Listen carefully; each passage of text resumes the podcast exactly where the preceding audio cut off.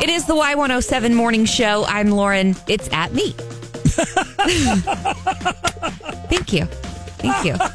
I only needed one. So, uh, if you need advice, if you need a sounding board, whatever you may have, uh, this is r- really it's for you.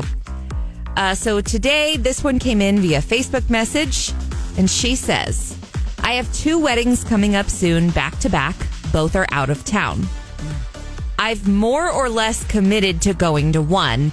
The other one I could afford to go to, but I'm not sure I want to given the cost of the two combined.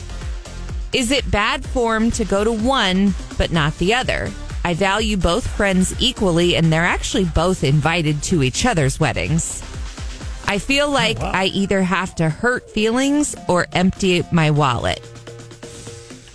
What do I do? That time of the year again. That's tough. So wait, the brides, even if they're getting married a couple weeks apart, they're going to be each be at the other wedding or whatever. Yes. But that means that they each have one wedding to go to. This is two out of town trips, two weekends in a row. Oh, geez. Yeah. Wow. So she said she's already basically committed to one. How do you not go to the other? Throw yourself a dollar dance right now and raise some Yeah. money. oh man, that's tough.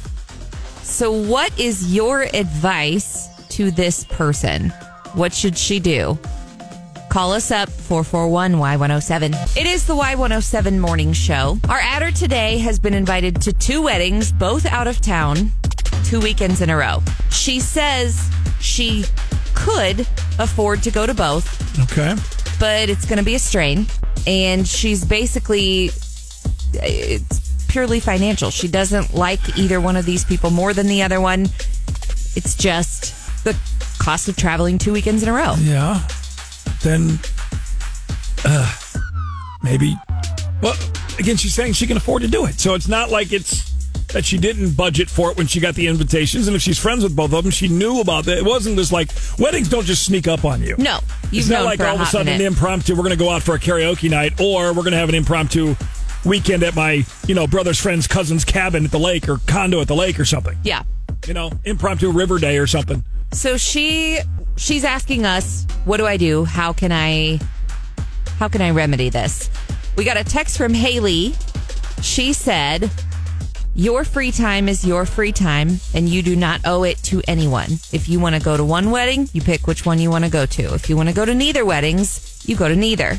But which that- is true. Yeah, but then you have to deal with the consequences Right. from the friend whose wedding you don't go to, especially if she's going to be at the other wedding Yeah. and then you don't go to her wedding the next weekend in I don't And know I don't know where these are at. Memphis, No, Chicago, whatever wherever we don't know. That's the other thing is that uh, both brides are going to be at each other's weddings Which good for them for going to a wedding the weekend before their own. or the weekend right after your own. Yeah, that's So, um, basically, if you are only going to go to one, it better be the first one. Better be the first one very true. because it's going to be awkward. hey, where were you last weekend? Yeah. Uh huh. Uh huh. That's Oh, the drama of weddings. What do you think she should do? Give some advice. Texas 800 500 Y107. Having some issues? Lauren will help you out with the assistance of our listeners. Let's do it. Get at Lauren. It is the Y107 morning show. Our adder was invited to two weddings, two weekends in a row, both out of town. Both will be at the other's wedding. She said she could afford to go to both. It's just going to be a bit of a strain. So she's wondering can I go to just one? And what do I say to the other? Yeah. That's still, like I was saying earlier, you've known about this. Weddings don't Yeah. just sneak up on you. You should go to both. Uh, let's go to the phones. Uh, Clifton Hill, Jen, get at Lauren. A wedding is kind of like a milestone in someone's life, so money can always be made. Typically, you're only supposed to have one wedding.